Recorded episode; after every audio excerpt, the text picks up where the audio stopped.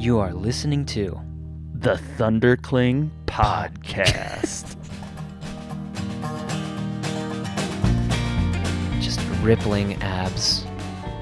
How are we gonna get fucking sponsored by these guys if we can't even get the name right?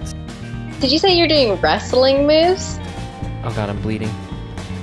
Jason Kehl was walking around on stilts. It was fucked up.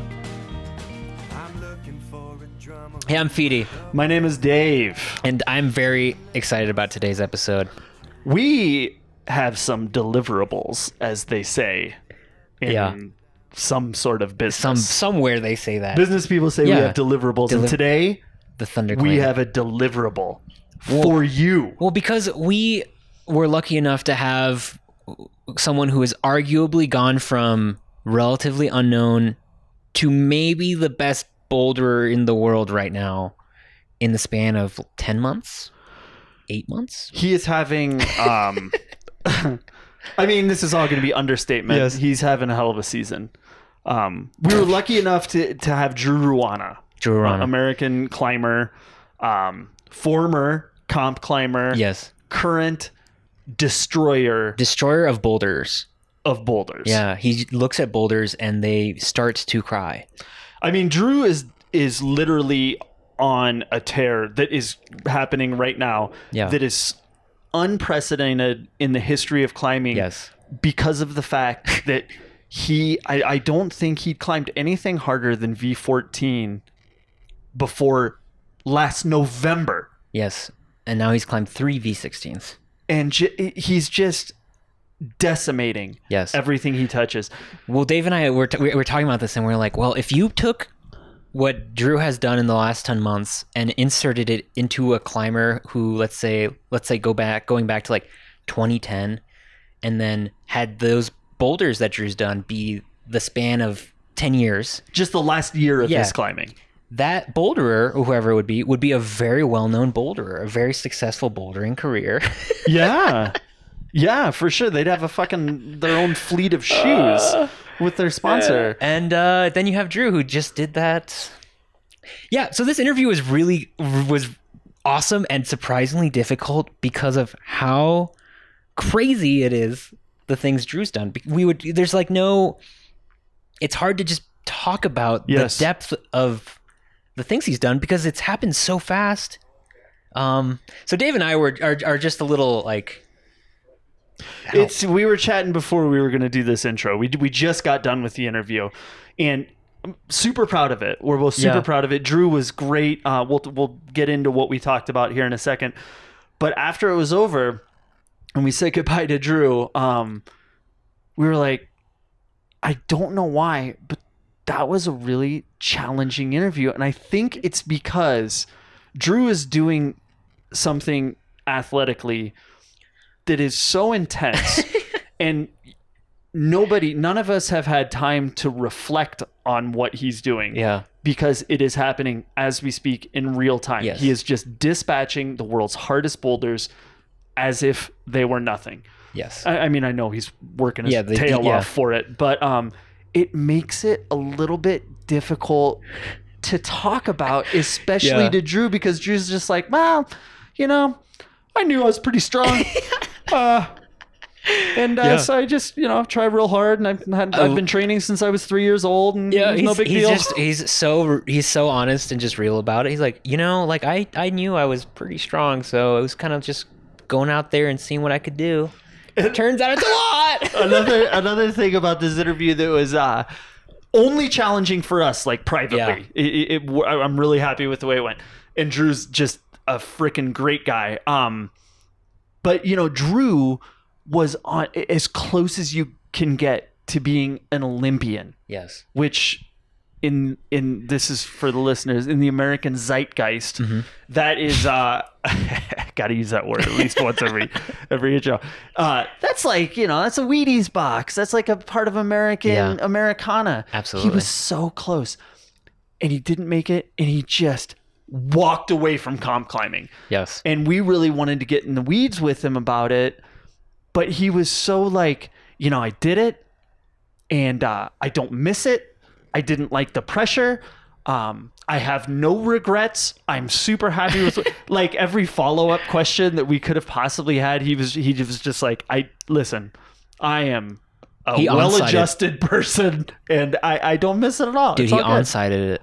He just He read. did. He read the interview so cleanly. Ah, well, well it, it was so good, and we also um in the second third or yeah about two thirds of the way through we talk um a little bit about what is happening in the country in Drew's Role where in he, it, yeah. yeah. what he sees as his role in it. Um, he's been one of the more outspoken American boulderers Yes. when it by comes far. by far. I kind of feel that way. Yeah. one of the main reasons we wanted him on because I Yeah. really admire people that are using their platforms right now. And the cool thing about it is that you know he brings up his white privilege Yes. and he knows exactly what it is and he kind of talks about where he thinks how he thinks his voice Mhm. can inform our current climate. Yeah.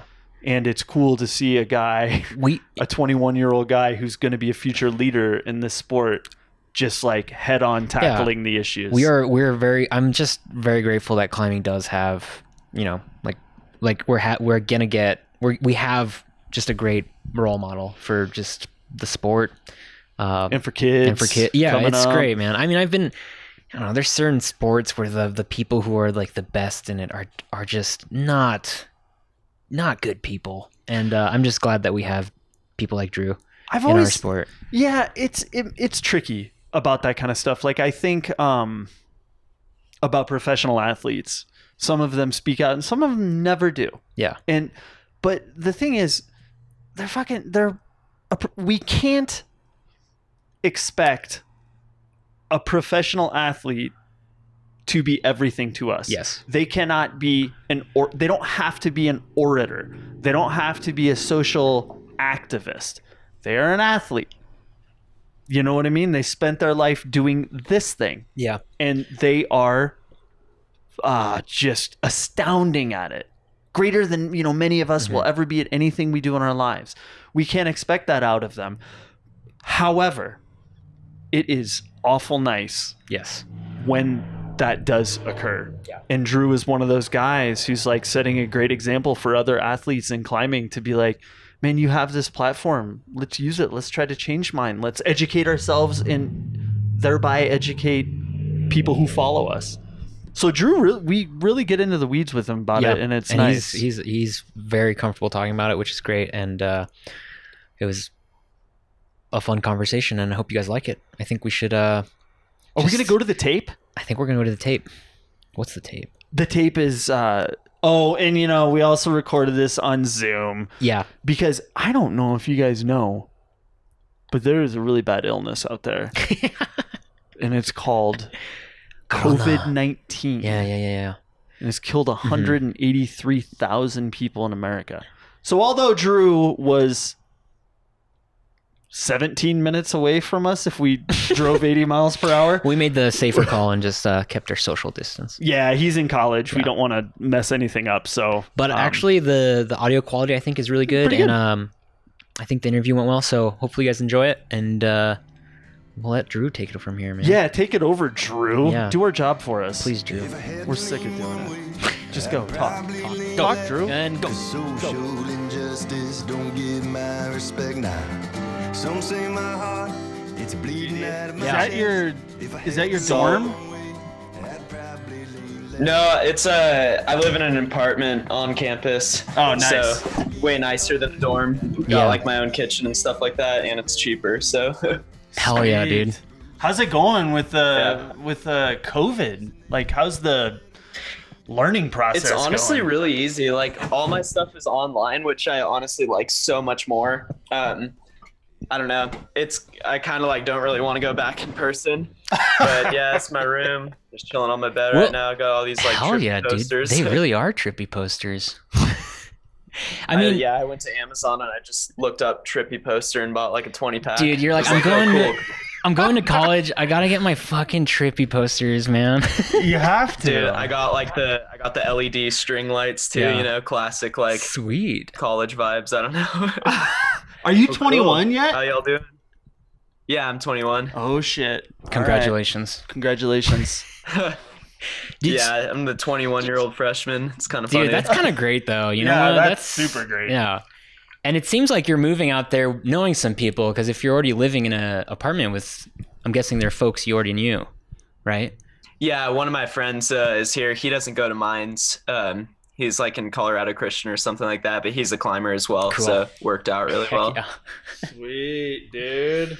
Yeah. So classes are going good, huh? Yeah, It's I'm just like the starting first week, week? two right now. Okay. Uh, this is beginning of week two for me.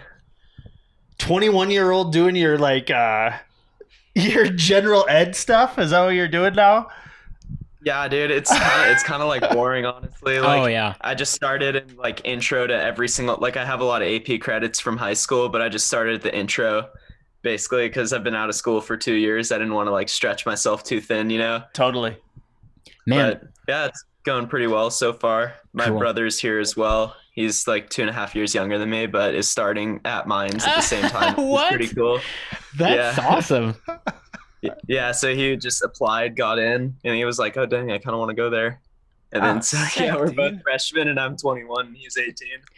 So that's awesome dude it's good to have a big brother there are you going for the four year track you can try to get out of there in three uh, definitely four. Nice. Um, I'm still trying to like climb a Yeah. lot. yeah yeah so better to just kind of like take college slow, and you know, I want to make sure I like don't you know fail out of any classes, stuff like that. So and still be able to like train really hard and keep progressing and climbing. So I think it's better to just go for like four or five years instead of like three. there's no shame in the five year track my friend That is Yeah. that is the track i pursued Yeah, I think my mom was like four and a half years. Um, my dad was like, well, my dad was like an interesting case. He like basically flunked out of the first year and a half, dropped dropped out of college for like three years, went climbing. Hell yeah. Yeah, and they met my mom, and my mom had already graduated, and she was just like, "Yeah, I'm not dating anyone like you. Sorry, you're a dirtbag." and so he went back and just grinded for like a year and a half, like taking 30, 30 credit hours, like oh insane. oh my god he must have been deeply in yeah, love he was very he was very into your mom. Yeah. he was like, I'm doing it. I'm selling all my climbing stuff. He's like, so you're saying if I get a degree, you're gonna marry me? Pretty much. Done. That's exactly what happened. Do it, dude. You got to get after it. Let's get into a little bit of the beginnings, dude. So, like, you started climbing when you were three years old, and somewhere, I don't know where, in a magazine or in a podcast, like on the Nugget or something, you said, I started getting serious around age nine. And I'm, I'm wondering, because that's true of gymnasts, like Olympic gymnasts and uh, all kinds of these uh, kind of outside of mainstream sports, people get serious at age nine. But my question is, what does it look like for a nine year old to get serious about something like that? Like, what does that mean? So, I mean, it's more like, you know, if a nine year old can't train as hard as a 19 year old, Yeah. you know, like just on a physical and mental level. But yeah, from eight or nine years old, I like kind of had a dream, you know. I saw like videos of like Daniel Woods, Mhm. like Nalle, Adam, like all these super strong dudes, you know, doing the hardest climbs in the world. And nine year old me was like, I want to do that one day. I want to do the hardest climbs there ever was. I want to be one of the best there ever was. And so it's kind of just like incremental steps from when I was nine. Like my coach was like, we can make that happen. Like, That's awesome. Wow. like you're gonna have to put in the work, but can make that just you know stay true to the dream. And so since then, it was kind of like I started like building the foundational steps in my training when I was nine, kept on going. Now I'm 21, so It kinda paid the dream- off. Yeah, the dream is starting to come true. yeah, yeah, just a little bit. I, yeah, I think it did. little. Oh, You're- we're not done yet. Yeah, you're there's- fucking smashing your dream into pieces Yeah. right now, dude. You're exploding it. well it's like dream keeps like evolving you know Yeah. it's Yeah. like oh this is this is where i thought my limit was turns out that limit Well- doesn't exist let's push it up a little bit more I mean, know, what- yeah. what's actually possible I feel like I saw somewhere that you had a uh, you had a goals list that was like, I hope to climb V15 at some point in the next few years, and then it turns out that V15 might actually not be as hard as you thought it was. You're like, okay, pretty much that's kind of what happened but it's like, well, that's kind of weird, man. and then that that turned into like v16 and then yeah my first one was like sleepwalker yeah. in january and that took me like eight days and i was like oh Oh, Okay. like You Yeah, know, that- what I put like 50 days into a boulder? What happens if I put five years into a boulder? yeah. If I can do like what's rumored to be one of the hardest climbs in the continent in like a week of effort, like yeah, what the Yeah. hell? what's next?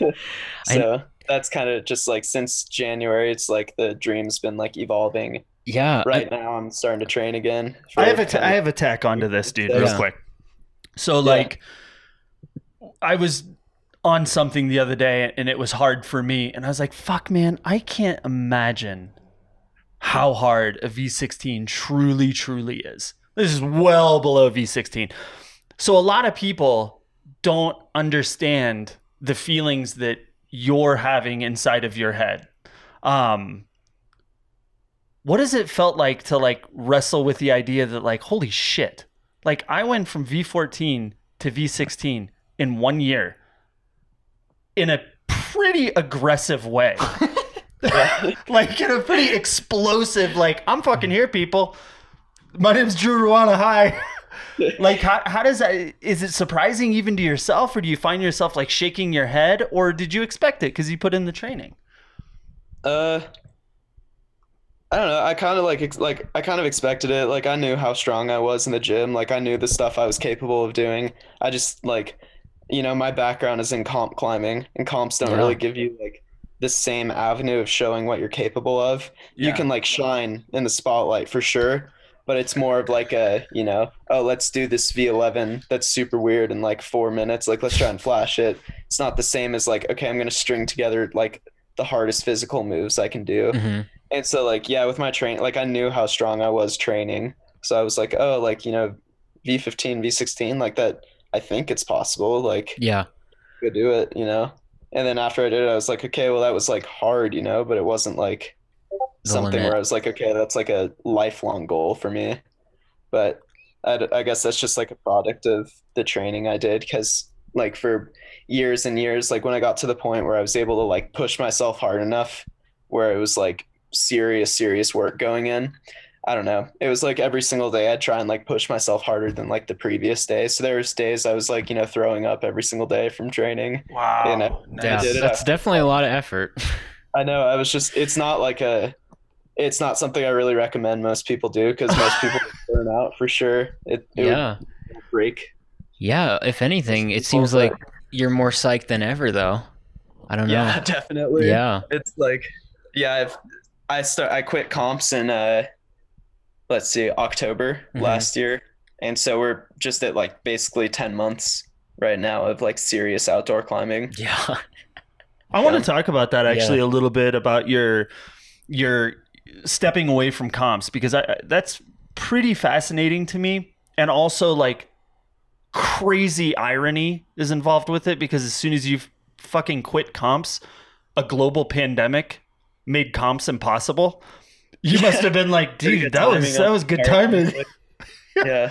so what was the I mean you had some serious success in comp climbing and you did it from age 8 or whatever when you joined your first team all the way up until last year. Um how was stepping away from it? Or maybe you can It talk was- about like the Olympics, you know, kind of Yeah. like going towards the Probably a better apex. avenue for it. Yeah. Um, so I mean, I've had like, yeah, I guess I did like youth comps for a long time, and I did open comps, then World Cups and stuff, uh, and then like the World Championships, Olympic qualifiers. But honestly, I can only count on like, you know, I've probably done like hundreds of comps by now. I can count on like one hand the number of comps I left where I was like satisfied. You know, Mm. I was like, okay, I did good that comp. I'm happy with my performance every other comp there like i i guess i got some like weird mental block going and that stuff where i just every every time i just walk away and be like oh well dang i messed that up.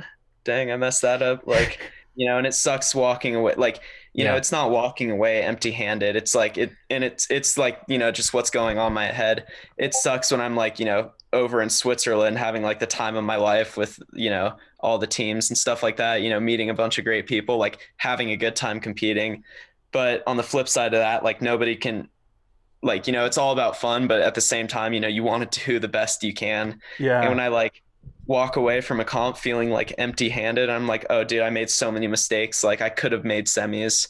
Like what is wrong with me? Why did i do that? Like why didn't i do that? Yeah. you know it, it- after a while i kind of realized it was like oh dang every single comp is going like this. Every Oh. single comp i like make a mistake mess up end out right out of semifinals again like you know? And so after enough times i'm like dang like i know how strong i am. Like why is this not working out for me? Yeah. and then so after uh let's see in october or let's go back to world championships. Yeah. that was in Yeah. august last year. Um that was the like first true like olympic qualifier you know? And i finally started having like a good comp you know? I ended up in eighth place in bouldering or something which is like yeah. the best result I've ever gotten in bouldering. Um, so that went okay. Ropes went okay. Like I ended up in like 15th or something or 16th in the semifinal, which is one of the better like lead results I've gotten, but I still was like, I could have done better on that. Then the um, combined round comes around and long story short, I kind of messed up really bad, but I managed to like pull it back on the rope route since it's a multiplication, and I fell like I messed up this clip, started resting when it just total tactical mistakes that I like oh. knew as I was making them, I was just like, I'm fucking up right now. I lost my flow. And I jumped for this hold that I thought was going to be bad. So I was like clipping before, you know, trying to uh, oh yeah. get the clip. And I fumbled the clip, started getting pumped, finally made it, jumped for the next hold, felt it. It was like a really good pocket and uh, fell out of it because I was too pumped. And had I not spent like literally 45 seconds fumbling this clip, I would have grabbed that hold, and that would have been the difference between Yeah. me making the Olympics or not. Because my oh lead my rank, god. yeah, that my lead ranking would have gone up six spots. I would have gone from like eighth place in lead to like third place or something, and then Oh. so that that sucked. It was on like my birthday. too. It was like the only thing just add add salt to the wound. oh, such a great Yeah. gift. Thank you. Thank you, climbing gods. yeah. And then uh so that was, you know, I ended up in like 13th in the combined rounds, so like not bad, but also like I just wanted more, you know, I walked away feeling empty-handed like again, you know. And then that was kind of what started it for me. After that, moved to Salt Lake City Mhm. um, for like training and stuff. Just all the U.S. team is based out of there Yeah. and I started like climbing outside uh, Joe's Valley with like a couple of my friends. Like me and my homie Brennan and uh, Sam would just do like weekend trips pretty much every weekend, and we'd also do like midday trips when we just get psyched and be like, "Hey, you want to drive three hours and go Yeah, climbing?" hell yeah. So we just do that, you know, like afternoon six hours of driving for like two boulder problems trips. Like we were just psyched. And then I had like my first like good day of climbing. Like I did like a V15 and three V13s and like Yeah. two V11s That's pretty good. the same day. That's all right. So, like, I was like, oh, okay, that was Whoa, cool. that was fun. Yeah, I was like, that was weird. Like, how'd that happen? But it was like that was that felt like a normal training day. I wasn't like Mhm. surprised. I was like, oh, I could do that like you know every other day. Dude, Wow. I mean, Um, but then after that, I went to like Inzai and uh, Xiamen for the last two lead World Cups. Mhm. And the first one in China, messed up the Veda, still held this like gnarly swing on this rope climb that I should have fallen on. Like it was probably, I don't know, like a V10 single move just in the middle of it because my foot slipped, but I like held on. And then I ended that comp in like 27th place, which is one spot out of semifinals. damn it, oh, oh my god. And then the next comp was Inzai. I did really well that comp in qualies. I like made, I think I made it to semis in like eighth place or something like that. Wow. And then the semifinal route, there was a, a dyno at the third bolt. I missed it and I fell Man, instantly down. And after that, I was like, wow, I really flew across the world to mess up at the third bolt in semifinal. dude, that's crazy. I mean, it's just that hurts. that's such a it's such a weird sport where it's like, all right, you get one shot at this that you think you've Yeah. never seen. All this training you've done, it can be gone so quickly. Yeah, and that's it. And people And are like, it. "Oh, be glad for the opportunity." I'm like, "Well, I'm not bashing the opportunity, but also like all the amount of training I put in, like I didn't get to show that at all. Like nobody saw that. I didn't see it. Whew. I didn't realize what I was capable of because I messed up. You know, that's the name of the game, but it still sucks. dude you you talking about your struggles with comp climbing it just makes it's like gives me a lot of respect for just how hard it is to be a high level comp climber because I mean oh yeah. I don't know if everyone is as strong as you are, but I doubt it. And it blows my mind that, you know, like, I don't think you can get that much more physically um, Yeah. strong, right? But then there's this weird aspect to the comp climbing, which is the the head game, the the all the mental battles you do, the dis, the tactics like you talked about. Yeah. There's such a there are so many more X factors that you can't really see that go into making a, a, a I don't know like like Nathaniel Coleman made the Olympics right like what was what what what was the the difference really between Well, I lived with Nathaniel in Salt Lake City. Yeah. He's my room. He is- awesome He is the like he climbs at 100% in comps, like his true 100% Mm-hmm. better than anyone else I've ever met. He's Wow. able to like see a boulder and if it's weird or whatever, he just doesn't care and he accesses this like crazy zen mode where like he will perform like to the app like absolute best of his ability every single time in a comp. It's really inspiring. It's super cool. He climbs so well under pressure. yeah that's like really better cool better than anyone else I know for sure. Fuck, that's high level, man.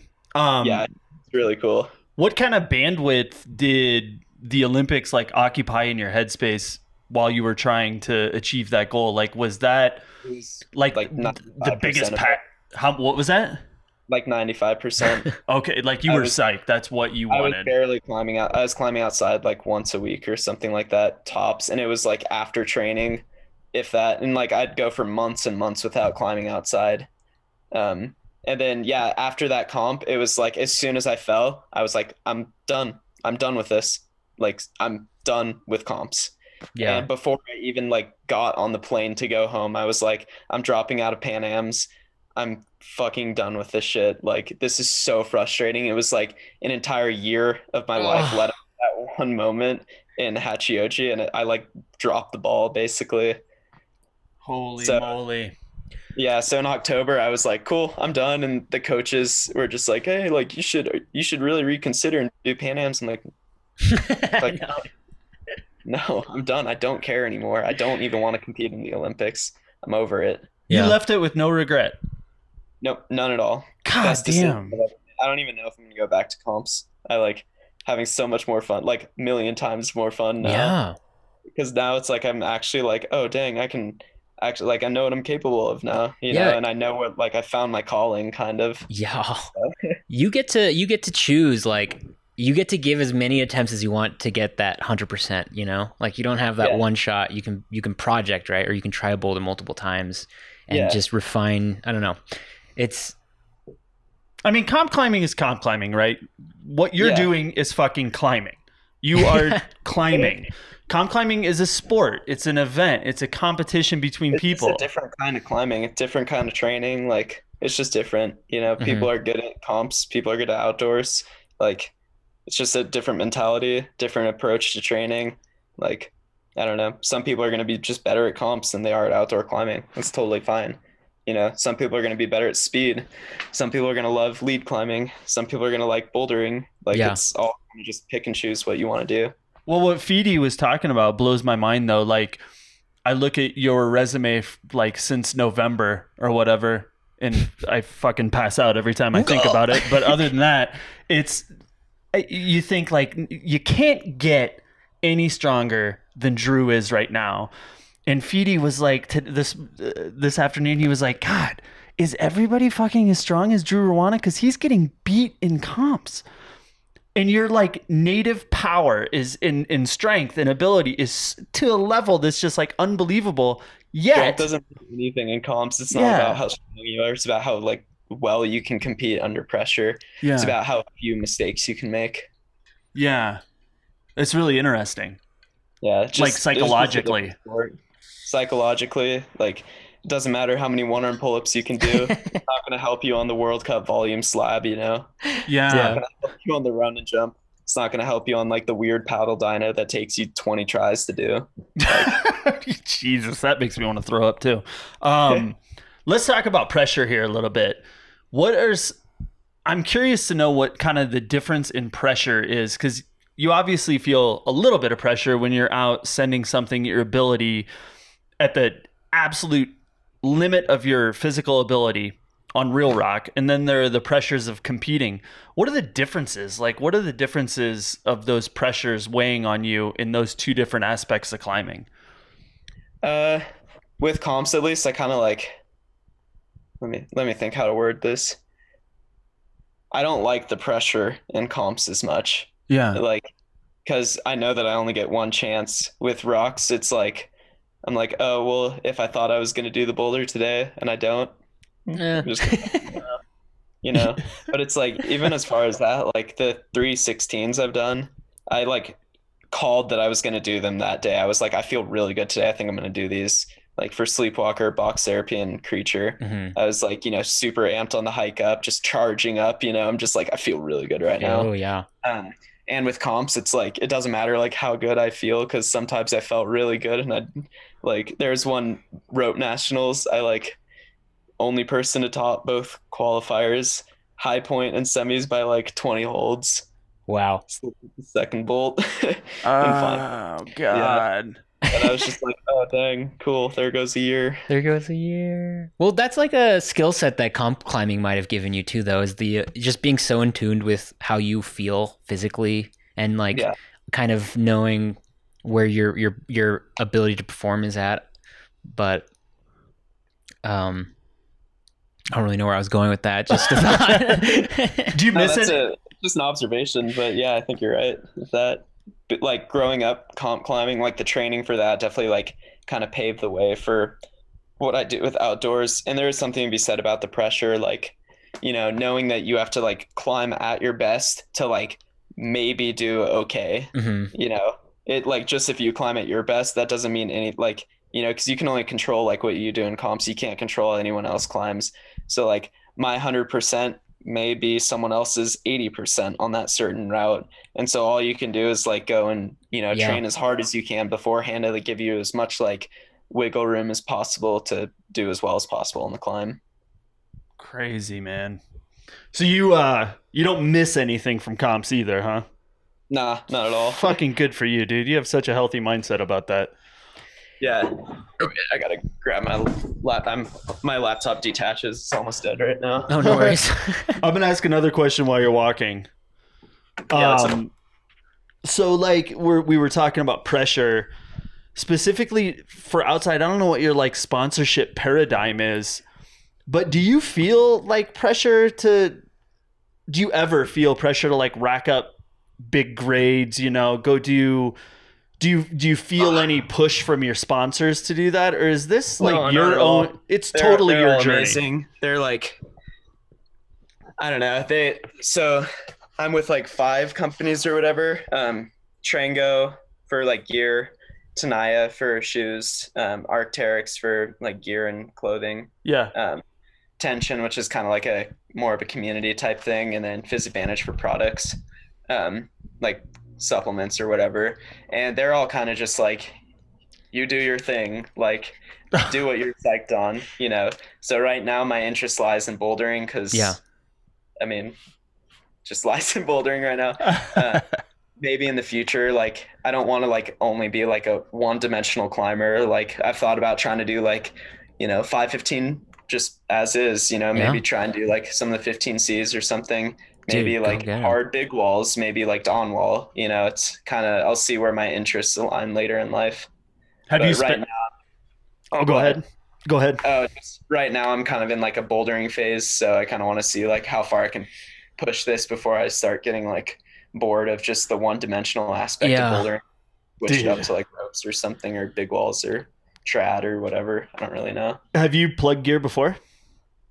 yeah Yeah. i used to trad a bit index with my dad Nice. And you can see yourself moving into that um that world a little bit more in the future. yeah i mean i'll definitely dabble a bit more like i think it'd be cool to try and do like some of the hardest at like individual aspects of like each Yeah. uh, climbing like i don't know it'd be cool to try and do some of like uh like uh tom and pete's like really hard crack climbs just you know train for a season for that it'd be cool to like you know train for a year or so try and do some like hard 15s um be cool to like big wall Dawn Wall's pretty Ye- cool that is pretty cool. Dude, that's like yeah, that's long year. That's Yeah. like you know the ten year plan or whatever.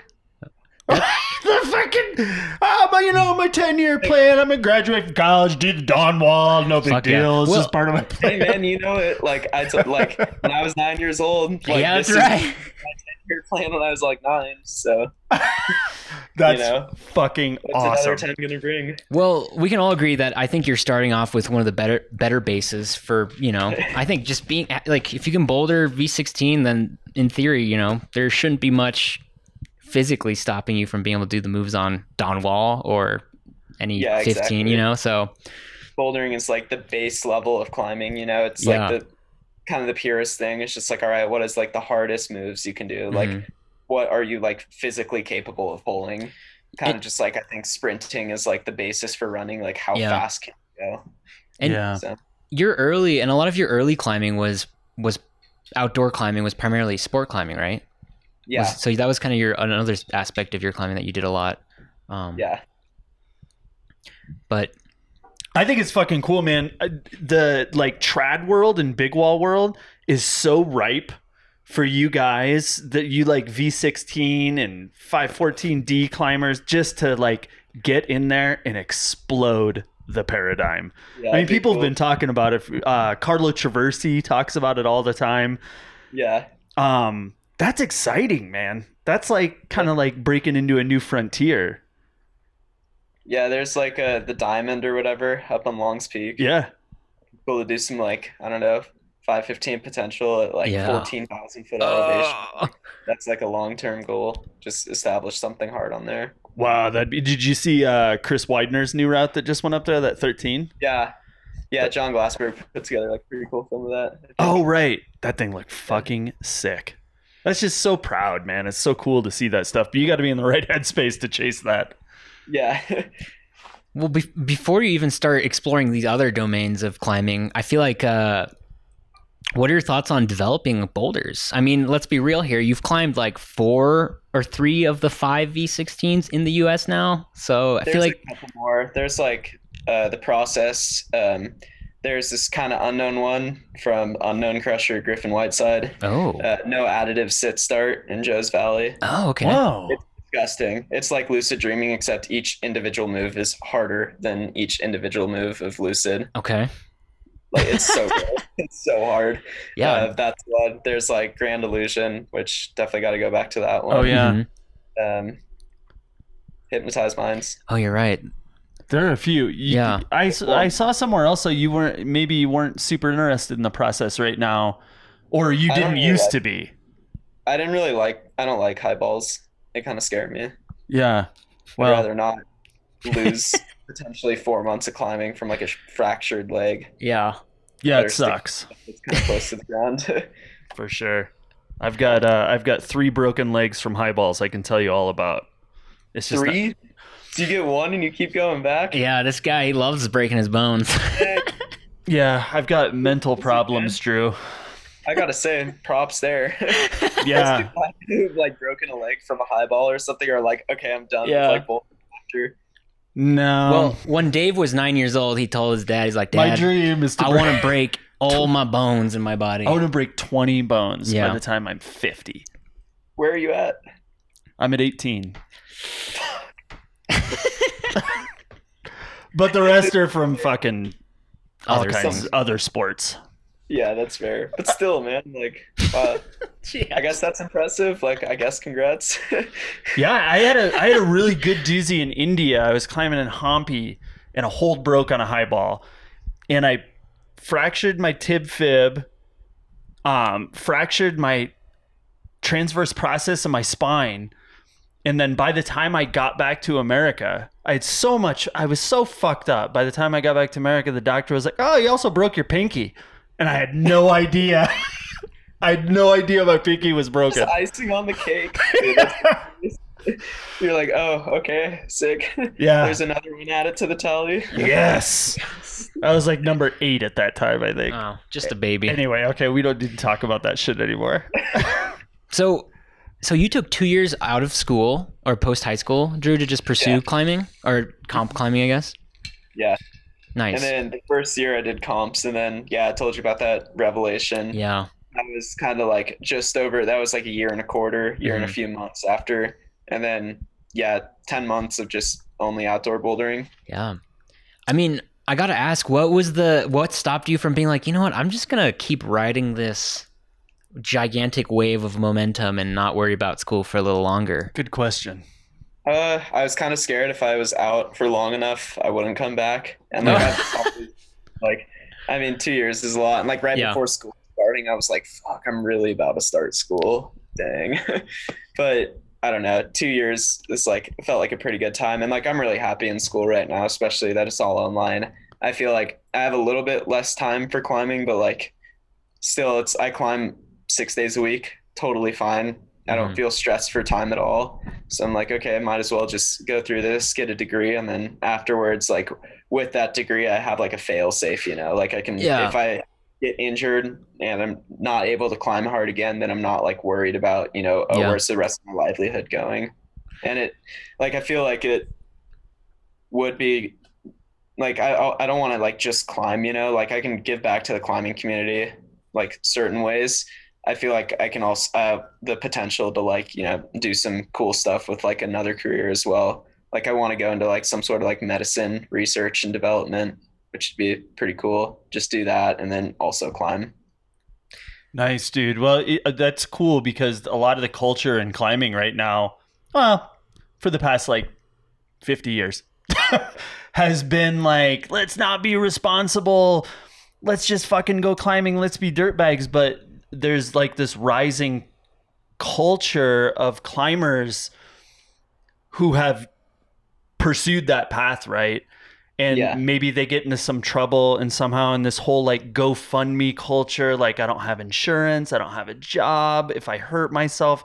It's just like, man, I, I see guys like taking your tack and that makes me hopeful that like you you don't just have to climb. You can go out and get Yeah. a degree too. Yeah, and it's like I feel like I have so much downtime when I'm climbing. Like a lot of my, I can't climb for 12 hours a day. You know, I can try a project for like, you know, two hours a day, and then I'm wrecked.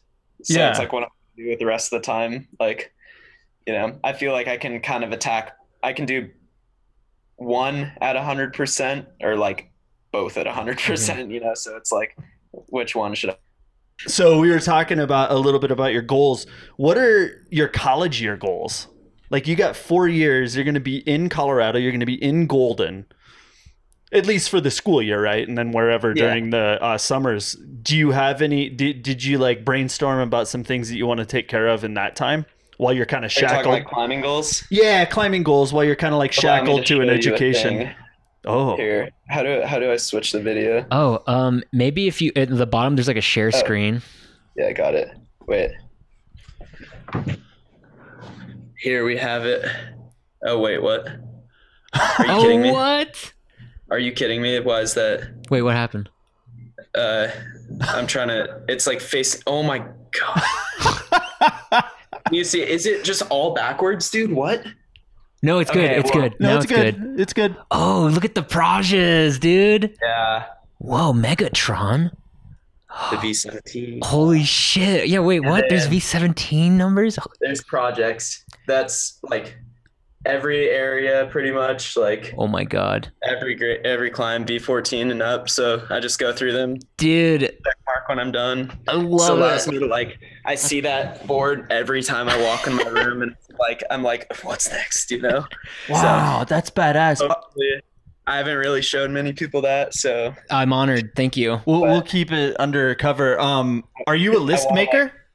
what? Are you a list maker? Are you like one of those dudes who needs like that visual impetus to like keep shit straight in your head? Not really. No. Um, I just like having that because it's like a, it's kind of a goal, you know. Like I think it'd be really cool to do every single V14 and up in Colorado. Yeah. Uh huh. There's a lot of them too. I feel like in Colorado, it's a There's a good, it's a good There's a state. that's like that's a multiple year thing right Yeah. there. So, but you know, by the end of that, it'd be sick to like you know take a picture of that and be like, Yeah. holy crap, this is like this whiteboard right here represents like four years of my climbing, like a four year goal, you know. Dude. And then that small whiteboard is just like projects that I could think of that Yeah. are like cool to me. There's Man. I could probably get another big whiteboard and just fill it with projects in each area that like could be V14 or harder. So Man, uh, And with guys like Griffin Whiteside just like lurking out there secretly, just fucking dispatching every hard first descent, you're gonna have like 30 more problems up there by the end of the four years Yeah, because dudes never like him are out there just Yep. putting up new lines everywhere. it's pretty sick. He just did a really new cool one at uh, this place called Camp Dick. Oh yeah, I love Camp Dick. Yeah. Where did where is it in Camp Dick? It's just up on the hill, like I don't know. It's really close to the parking lot. It's like a ten minute walk. the dark horse No of. Colorado. Boulder. Yeah. Man, he's a curious Yeah. fellow. He's a curious dude. Man, I, I can't help but think of how psyched your your par- your dad at least must be about just like because he invested so much in you being hopefully being into climbing, and then here you Well, it's are. My mom too. My Your mom, mom was too, really yeah. invested as well. Yeah. They were both kind of like super foundational for me. Yeah. I guess.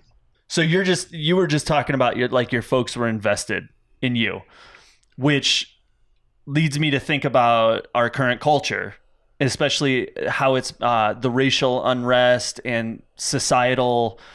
Um, Jesus, this is hard to talk about. Like to not say the wrong thing, kind of the societal inequity that we're all dealing with, and its starkest in climbing is that there are a lot of white dudes out there who are crushing and a lot of people viewing that and seeing the stories being told about them. And they're just like well they're fucking privileged you know? There's, i hope that they know they understand that they're allowed to do not allowed to do this. This is available to them because of the privilege they come from it's it's not necessarily like a bad thing. Like i remember I, i'm not going to like name names but like five years ago someone said to me like oh yo you're only strong because you're white. And at the time i was like yo fuck you. Like that is such a dick thing to say. Like you know you don't you don't know the work i put in blah blah blah. And then kind of in light of everything i'm like okay that is like you know 95 99% true or whatever. Like you know it's the fact that i grew up with two loving parents who you know went out of their way to support me. Like you know my dad kind of gave up his entire like climbing life his entire athletic life just to support me and my like brothers or my brother and my sister in like their athletic endeavors you know. I don't know any other parents who like gave up as much as my dad did. My mom was always willing to like facilitate things. They're just like i mean the drive was there you know. Like i push myself harder i train harder than almost everyone else you know so it's that coupled with the fact that I was immensely privileged and able to like take all these training opportunities. I was able to fly across the country for pre-nationals training camp. You know, competitions are expensive. My parents were like, "Screw it, yeah, any any comp you want to go to, we'll pay for the plane ticket and hotel." And that's opportunities that like few other people got. So it was I'm like extremely extremely lucky and privileged in that sense. And it's kind of like yeah my duty now like if i'm this privileged like it's kind of i have to speak up when i see shit that isn't right. You know for example i don't think about like the personal danger to me from other people when i go outside.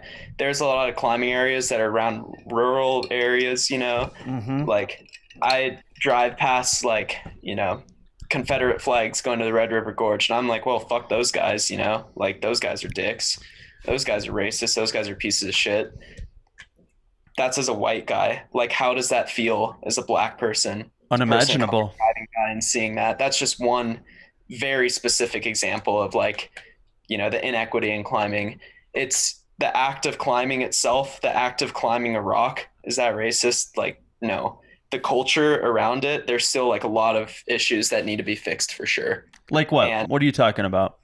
Stuff like that access issues like just being like somebody said to me like you know imagine how like awkward it could be as a person of color walking into the gym and for instance nobody looks like you you know? Yeah. That's something i never think about. That's something other white people never think about because you know you're surrounded by people who are like yourselves. Like i'm never worried about going outside into the mountains by myself and potentially running into other people who like are racist like outwardly racist that's something that a person of color walks into the gym and they're like why is this like i'm the only person here this is uncomfortable i don't like this um you know that's just very specific. Yeah. No, but that's that's totally accurate though. Just and then on like my instagram or whatever i like put up a post about it and it was actually like that was like one of the first like eye-opening moments I had where I was like, oh my god, like Yeah. people are actually resisting this idea. Like, what is you know, we're all I after uh, May and George Floyd, that was when I kind of like woke up, and I'm not you know proud to say I should have been paying attention earlier, but that's you know should have, would have, could have. Like, Yeah. not we all should have, yeah. me. But like since then, it's been just a lot of like reading, listening, educating myself. Um, and when I make this post about it based on like my own observations, so many people were immediate to jump the gun and be like, oh, climbing itself isn't racist. I'm like, that's not my point. Like when I say climbing is racist, I don't mean climbing a rock. I mean culture, around culture. it. Like obviously climbing Yeah. a rock, it's it's climbing a rock. It's like doing a pull up or something, you Yeah. know. But then so many people are resistant to the idea that like we all need to do our part to make it a better place for everyone. Like, you know, even to the people who say it isn't racist, like what is the problem with still trying to make it better for everyone, more equity and equitable for everyone? Yeah. Do you have a healthy relationship with engaging um, with those respondents, or does that make you feel fucked up? I don't know how to say this, but like Um, when I engage with that stuff, Toxic. the the fury and like the frustration makes it difficult for me to be a normal person. It makes me difficult Yeah. to like find joy uh, for like three days. Yeah, Are I you- definitely have lost my cool a few times against some people. Like, I don't know, just because of the size of my Instagram or whatever. Like, it's not as big as some other people's are, but like, I'm past 20k now, so there are going to be like a lot of responses, even if like yes. 0.1 percent of the people who follow me are racist. That's what like 200 people or something like that. Maybe my math's wrong there. Maybe That's why you're in college, man. Don't Yeah, worry, you're- you'll learn you'll it. learn it. God, my brain's not working right now. Um, but like, there's always people who like will fundamentally disagree with what you say. Yeah. And when you scale up the size of the audience that you reach, there's more and more people who are going to reach out to you, like with either like affirming views or like Mhm. uh, negative views about like what you've said. So with that, like most of the interactions I have are civil.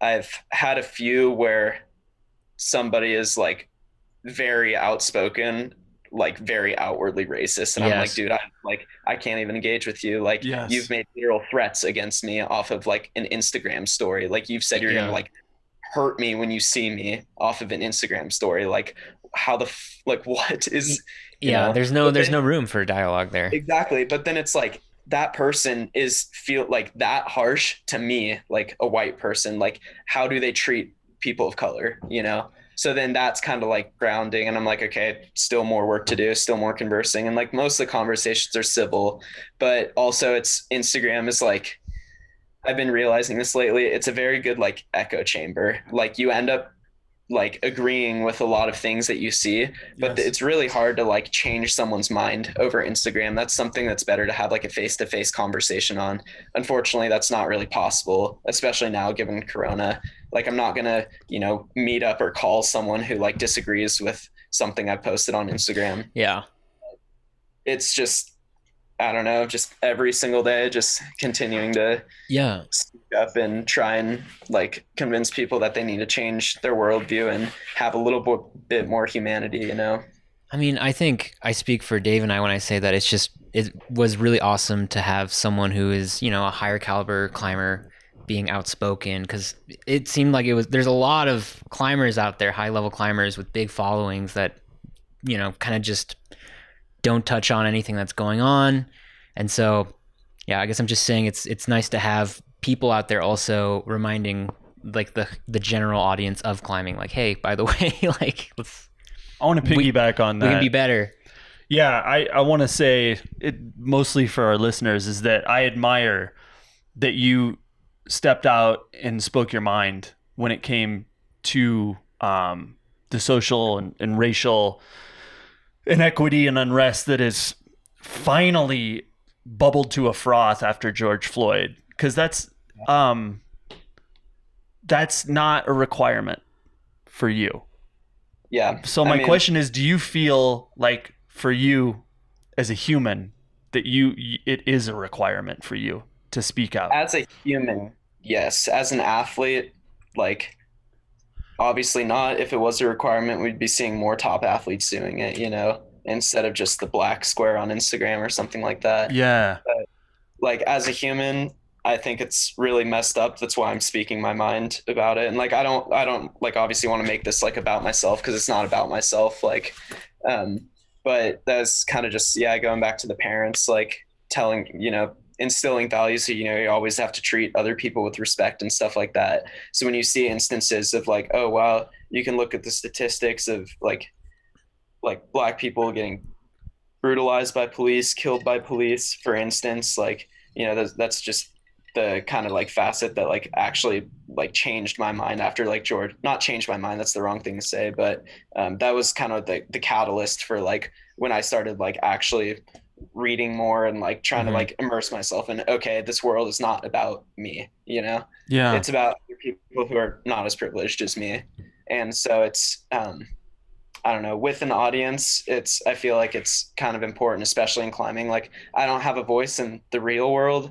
i don't have a say in like what like goes on politics wise in the country but i have a voice in climbing so Yeah. i'm gonna i'm gonna use that voice if i feel like i need to say something Well, it's awesome, I, and I, I I don't want you to name any names. I'm not going to name any names, and we don't have to throw anybody under the bus. I just want to dig into something else.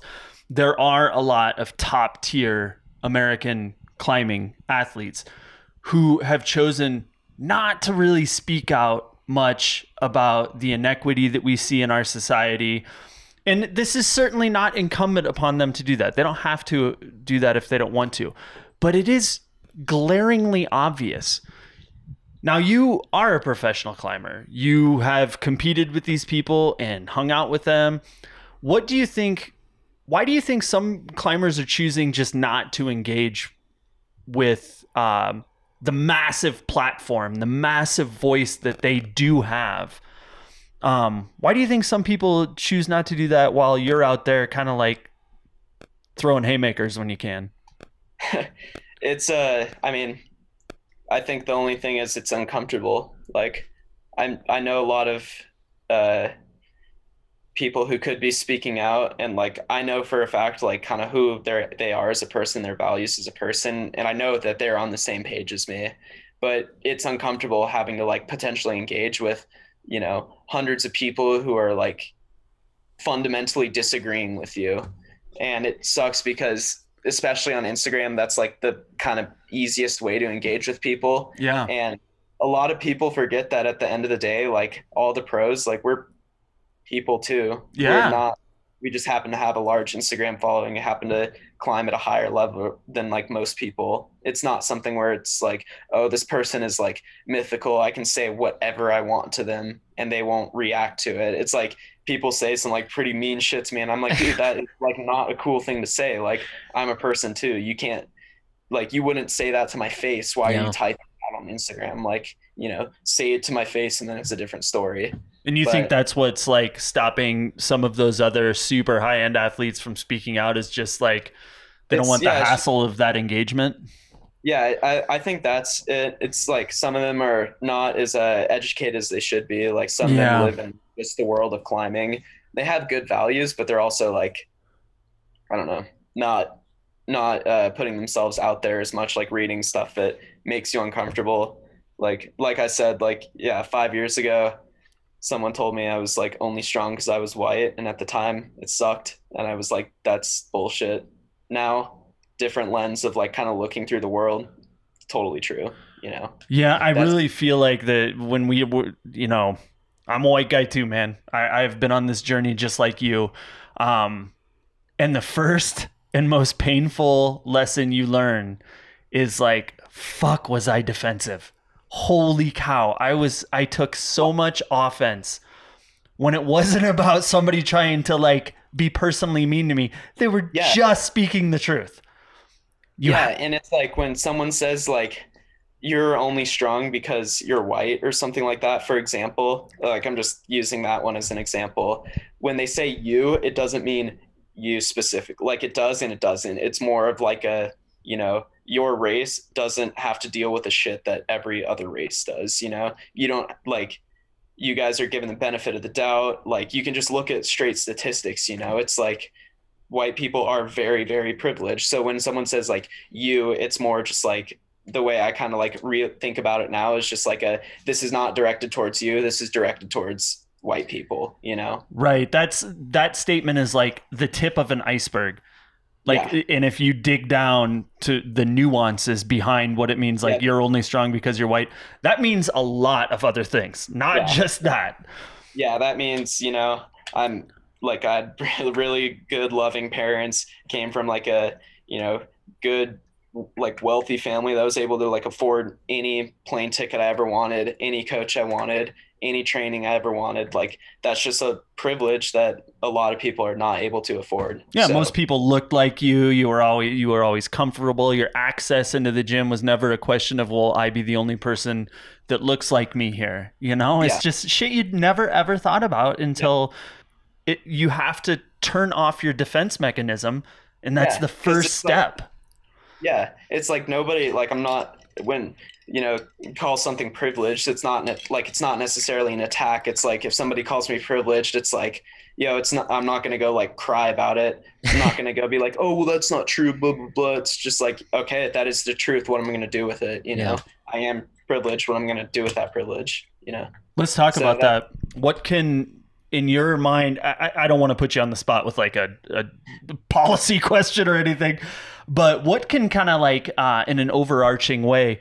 How can climbing this sport that you've fucking dedicated your life to and you're absolutely at like the apogee of climbing right now how can this sport that you love so much become more inclusive and have these less uh, overtones of uh, racism and inequity I feel like for the most part, like pretty much every outdoor sport is like pretty high, like, you know, entrance barrier or whatever. Like outdoor sports have always been historically white. Like Yeah. I've read things, you know, like people of color will go climbing. Their other friends will be like, that's a white person sport, you know? Mhm. Like, so I think doing more like community outreach, like actively trying to get more diversity in the gym, not just like, oh yeah, it's a safe space, everyone's welcome, but like I was, uh, you know, there's some like Zoom, like, you know, racism workshops or something I'm seeing where it's, you know, when spaces are created, it's not, oh yeah, the space is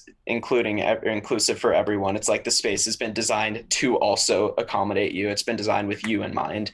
So I think having like a more like you know, I'm I haven't thought about it too much what like gyms could do, what Yeah. like outdoor areas could do because I'm not a gym, I'm not an outdoor. I just like try and make the Mhm. biggest impact that like I can have.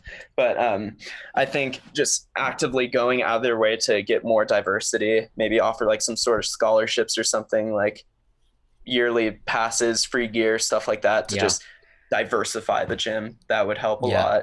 That way, you know, people of color go to the gym. They're like, I'm not the only person that looks like me here. I don't feel as awkward anymore, you know?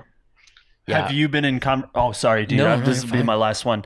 Um, have you been in conversation, or do you feel like it would be helpful to drive a conversation with your sponsors and get them involved? You Um, have been okay. I've I've talked to a couple of them about like the actions we could take, and I know Trango specifically is kind of said that they'd be able to donate like a large amount of gear to an organization to uh, kind of allow for like free shoes, free gear, in order to just lower that entrance barrier a lot to make it more accessible. That's just like one example, you know. Yeah. Um, I know some of the I don't want to like give specific plans, you know, because No there's worries. still Yeah. there's there's stuff going on now. So That's And awesome. You're happy with the way they're um, taking, you know, dealing with trying to make their little portion of the climbing community more inclusive. They're doing good work. Yeah. Okay, that's fucking great to hear. Sorry, dude. Okay, I'm off my soapbox. You can ask. No, that was great. I was literally just gonna keep piggybacking on what we're talking about. So Well, it's just uh I, it's just such an important having a guy like you ta- like understand your own privilege and be totally comfortable with it. I think is an instructive um an instructive lesson for other climbers, you know, cuz like it or not, dude, in the coming years you are going to be either forced or you're going to step into gladly a leadership role in this sport. There's Yeah. it's, it's just that's your future, man. Yeah, I know. But it's that it is what it is, you know. Do you like So- it? Do you embrace that? You looking forward to that? I mean, yeah, I guess so. Like, I wouldn't say I'm like I go out of my way to be like a natural leader. I kind of always just done my own thing. Like, Mhm. I go climbing by myself a lot. You know, I just pack up my car and walk by myself to a boulder, try a boulder by myself. Like, I kind of I've always been more of like a lone wolf, but kind of recently now it's that's changing. Just given kind of what I've been doing bouldering, it's like I did I'd never really liked a big spotlight, you know, but it's you know that's gonna have that is happening Yeah. now, so it's like I go along with it. Yeah. like yeah i always just like to do my own thing but yeah it's it like it is what it is like i'm not like it's not like i'm mad about like i'm not like mad about it not like i'm happy about it too it's like okay i feel like the values i value are things that more people should so Absolutely. that'll like that's kind of the way i'm going along with it I mean, the side effect of it all is you're going to become more knowledgeable. You're going to become, you're going to like pick up all of these personality traits that leaders have, like, you know, knowledge, the ability to disseminate information confidently. That's fucking, I mean, that comes in handy everywhere. But like I said, like it or not, it's coming, baby. It's Yeah, coming no, straight at you. It bring it Has it been weird um kind of jumping into the spotlight over the last year, especially with these past uh V16s and like boom, everybody knows who Drew Ruana is now? yeah it's kind of it's a little strange not something i'm really used to but it's like a well i guess i'm going with it now I'm not gonna like shut off my Instagram or whatever and just be like nobody knows what's going on now. Poor Griffin. yeah, Griffin don't White. don't go Griffin Whiteside on us, man. I mean, I respect that. He oh, just Oh, climbs fucking do too. purely 100% for himself. He doesn't care about spotlight or media or anything. He's just like, I want to go do boulders. Yeah, how do you how do you think like having I don't know, having an Instagram affects your your climbing? Like how different do you think your your climbing would be if you weren't necessarily constantly trying to like, you know, you put yourself out there to be in in our scene? Do you think it has a big effect on you? Uh, from a like climbing's perspective, no. I will say I've started to get recognized a lot more. Yeah. Like just, you know, in the gym, people will just be like, "Oh, nice job on that boulder," and that used to never happen before. Yeah. I'll be like just warming up or something. and Someone's like, "Oh, hey, nice job on like." You know that last hard boulder you did. I'm like, oh, cool, thanks. What's your name, man? Then just start a conversation. So Dude, I saw on one of your one of your more recent posts that Chris Sharma wrote, "Good job, Drew," and that just kind of cracked me up because I'd be like, "That'd be so tight." Just have Chris Sharma be like, "Hey, nice work." yeah, I remember when he started following me. It was like a big day. You know? So- yeah, for real. That's so fucking cool. Let's talk about just real quick before we end this Yeah. up. That is you brought up a really good point. Um dude, so social media is a big part of sponsorship, right? Uh, Or is yeah, it- I think it's like it's one of the bigger tools to like get your voice heard. How do you like that? Uh, I like it. I back to kind of what it's like. It's cool, but I think people sometimes get a little too wrapped up in social media. Like, Yeah. I mean, it's not necessarily a bad thing, you know, but there's a real life out there as well. Yeah. So, like, it's I post basically just what I do, and that's about it. Like, I'm like, oh, cool, did this climb? Like, woo, you know. See, but th- not like taking stories of like every single thing that goes on throughout the day. Like, I don't know. that's perfect, dude. See that that question is supposed to highlight all the fucked up little parts of your brain where like you're you feel bad about yourself. You need to post stuff and you just you you totally uh, sidestep that. So I have no follow-up questions cuz you're well adjusted.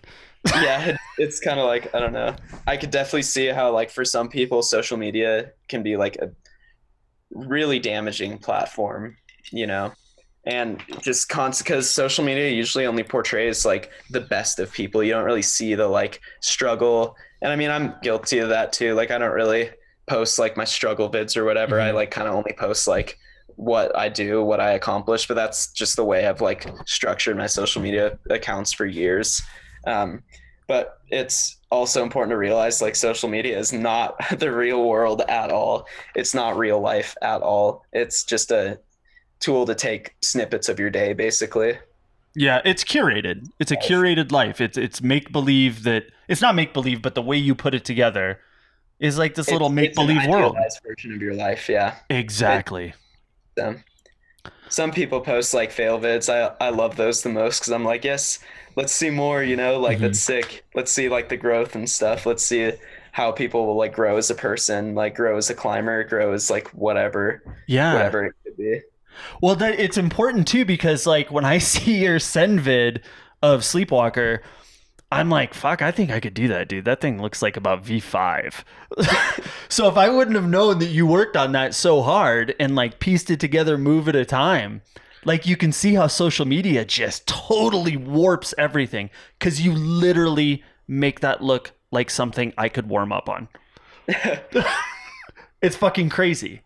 That's just how I rock climb, I guess. I don't know. All right.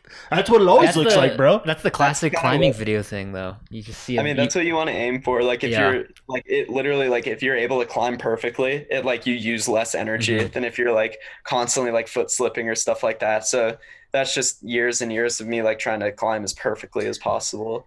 Dude. but Yeah, I will dude. say that, that one climb that was like I think the luckiest I've ever gotten on a red point try. Like I've Oh, very few times where I've been like, wow, I hit every single hold, every crystal and every hold, every movement Heck yeah. perfectly. And so that try did feel about V5 because everything went absolutely. yeah, it just felt perfect. but every try leading up to that, I was like, dude, this thing, I'm never doing this. It's so hard. It just clicked. I was like, oh, okay, sick.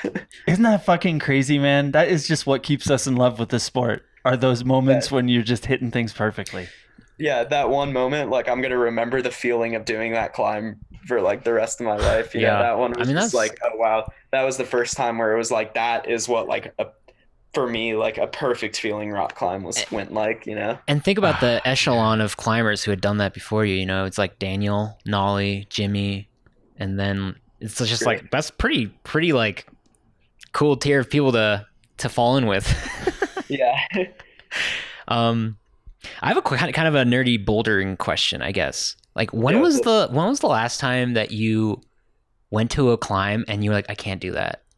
Does that happen to you? Does that happen to you? no, it, it happens for sure. There's like some, cl- well, it doesn't happen usually where I'm like, that is physically impossible Yeah. for me. That never happens. I'm always like, okay, I could get through this. It just, how much time am I willing to give up?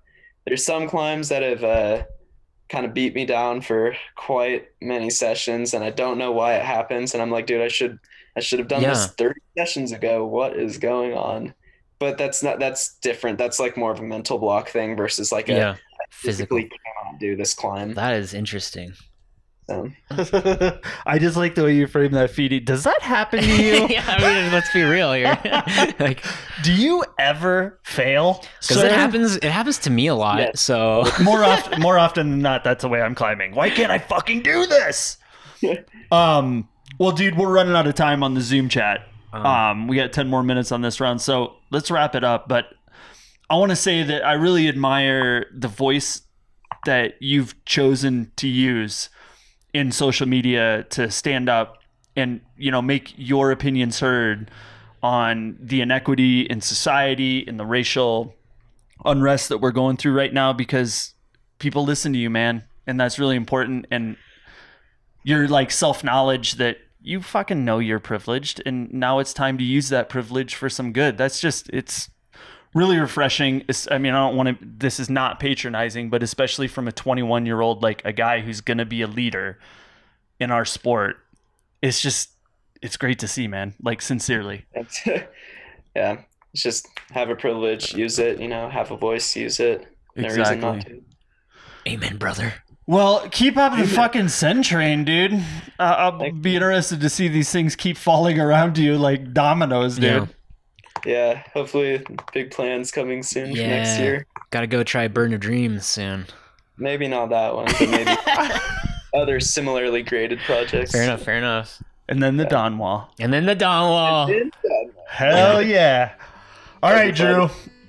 Well, uh, appreciate you coming on, Yeah, dude. thanks so much, man. I really appreciate Yeah, it. of course. If Um, there's anything, uh, any other questions you guys think of, like after the fact, just hit me up again. Cool. Yeah, we'll do. And I also Down in the city where the wind patterns change, blowing around the buildings all tall and strange. Okay, wait. What's funny about this interview is at the end of, I'm pretty sure our last episode, we talked about how we're like, yeah, we don't want to just interview people who are crushing, but then we were like, but if Drew Ruana said he wanted to come on, we would interview Drew. That because did a happen. he is crushing, but he's also like we like we talk about in the pod, and you heard him saying he's also being an incredible advocate, um, speaking up about all this the social injustice that exists in our world, and we love that. And um, We're so proud to have him on, man. yeah, it was so cool That's too because uh, let's be real here. It's not every day you get to talk to someone who is at the very top of your favorite sport. Yeah. Um, so for me and Dave, we talked a little bit about how it was kind of hard to keep the fanboy inside and just sort of try to talk about his stuff in like a conversational manner, not just be like, "Oh, which V15 was harder?" How do you do that? yeah, um, Dude, and- it's like if you've never interviewed anybody before, you, Yeah. dear listeners at home, it is fucking hard not to just be like, dude, like literally, how do you do that? yeah. how do you hold on to Yeah. those? What Yeah. does it feel like to It definitely- be so strong? and it definitely came out in me a little bit where I was like, dude, do you do you ever do you fail? do you ever have a boulder move that you can't do? Does that happen and, to you? and then in hilarious fashion, he's like, actually, not really, no. Which is incredible, and I think speaks volumes to how little of Drew's full potential he has realized. Because, uh, we got many, many years of watching this kid do some amazing things, and Yeah. I'm super excited Yeah, for it, especially because he's well adjusted. He's comfortable with being a leader in the community. He's comfortable with speaking his mind, and uh, boy, dude, we we need that in climbing. I mean, he's absolutely represents that next generation of of climber. You know, like you had Chris Sharma came shattered. Like the shit he was doing casually was the st- hardest stuff that people were doing in the generation before him. Then you have Daniel Woods, Paul Robinson, that crew kind of Alex come, Puccio. and then yeah, they're just it's just it's just cool to see. Like, okay, turns out V15 maybe isn't actually that hard. I know for these new for these new kids, man. Like it's- doing it in a session, that's totally normal. I think. What's the ceiling? What is Yeah. going to be the ceiling? Are Absolutely. these dudes literally going to find a way to climb glass? Yes. Um, It's so interesting to think about. Well, Abs- kind of. If absolutely. You're nerds like us. yeah, we are definitely nerds about this stuff, and um, yeah, I don't know. I was, I was just, and it's funny, you know. Usually, the way we get guests is we have some kind of connection to them, or someone hooks us up with them. Yeah.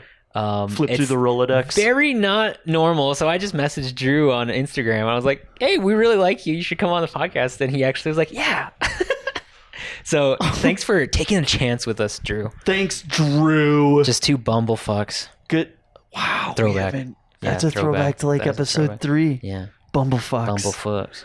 What are you doing this week? Let's talk about us because at the end of the day, Yeah. we're, We're the most- psychopathically narcissistic. Yeah, the Thundercling actually is our. It's just so that we can talk. It's a vehicle to tell you about Mm-hmm. us.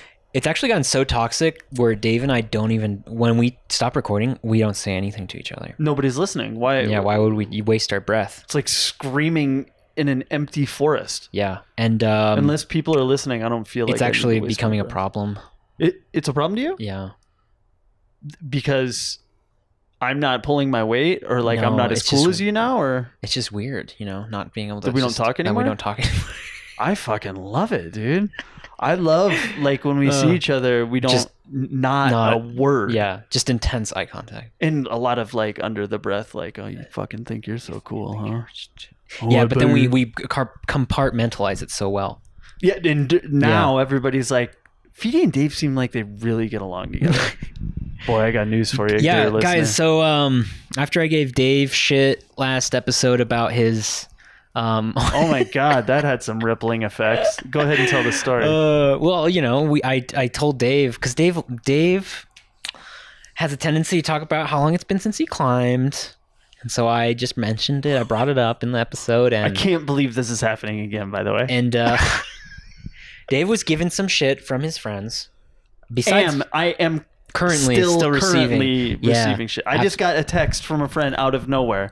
He was like, "Oh, hey, I can't climb. I'm not going to be able to make the uh, moon moonboard session. I haven't climbed in like three weeks, maybe maybe even four. I was like, dude, fucking feedy.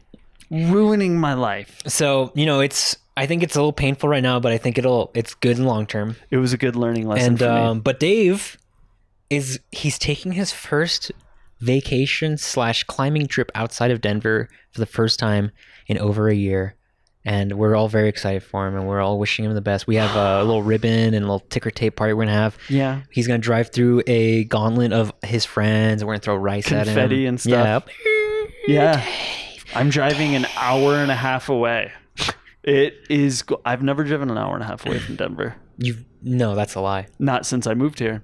Never once. What? I've never let. I've never gone farther than like um, Clear Creek. Evan, Mount Evans. Okay.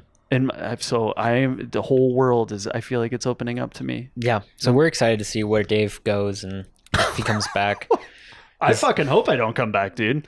I hope I live in Red Yeah. Cliff for the rest of my life. That would make the podcast a little trickier, but I think we can make it work still. We can do it. I'll have to just pick up our guest, drive to Red Cliff, and find you in the riverbed, talk there, and then return. You know, another that's fine. interesting thing is a lot of people out there think that we're only boulders. Yeah. Oh, dude, just like Uh. boulder bros, and the pebble wrestlers. Uh, fucking, I'm not gonna listen to Thundercling. Yeah. Um, it's just not true. We've been sport climbing, only sport climb. Well, no, Yeah. you've been kind of doing a little yeah, bit we of went everything. Sport, we, uh, Dave and I went sport climbing for the first time ever together, yeah, which is kind of funny. We've and, climbed uh, a lot together, but never, Never sport climbed. never sport climbed together. and uh, Dave took a t- took a f- bunch of funny falls, and somehow I don't know if y'all y'all follow the Thundercling Instagram, but Dave posted the photos of his weird uh, carabiner tattoo he got.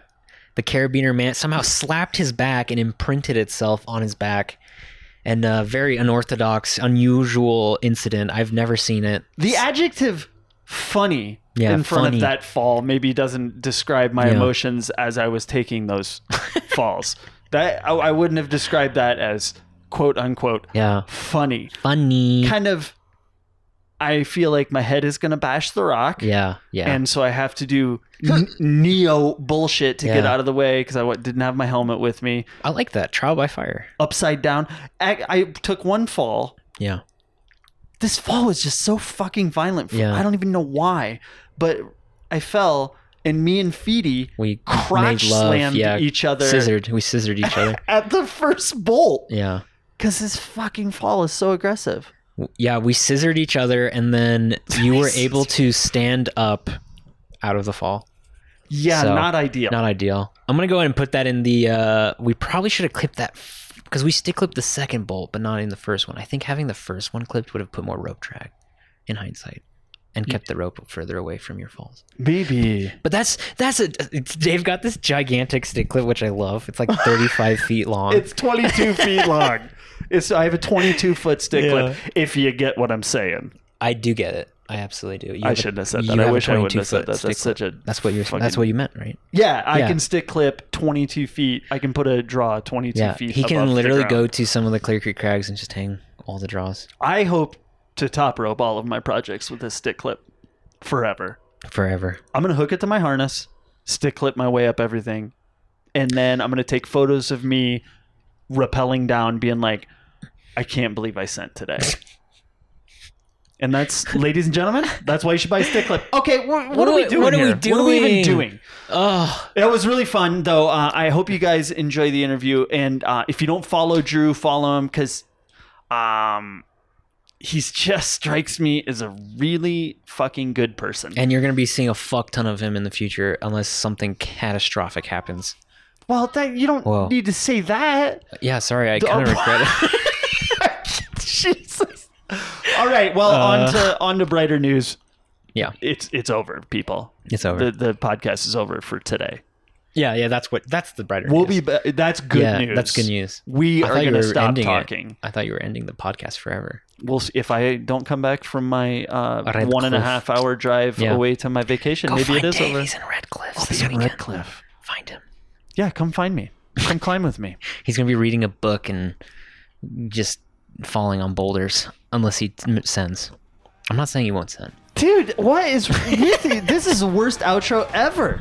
I feel attacked. Oh, I'm sorry. Okay, let's end it. Let's yeah. go home. All right. Bye, guys. Bye.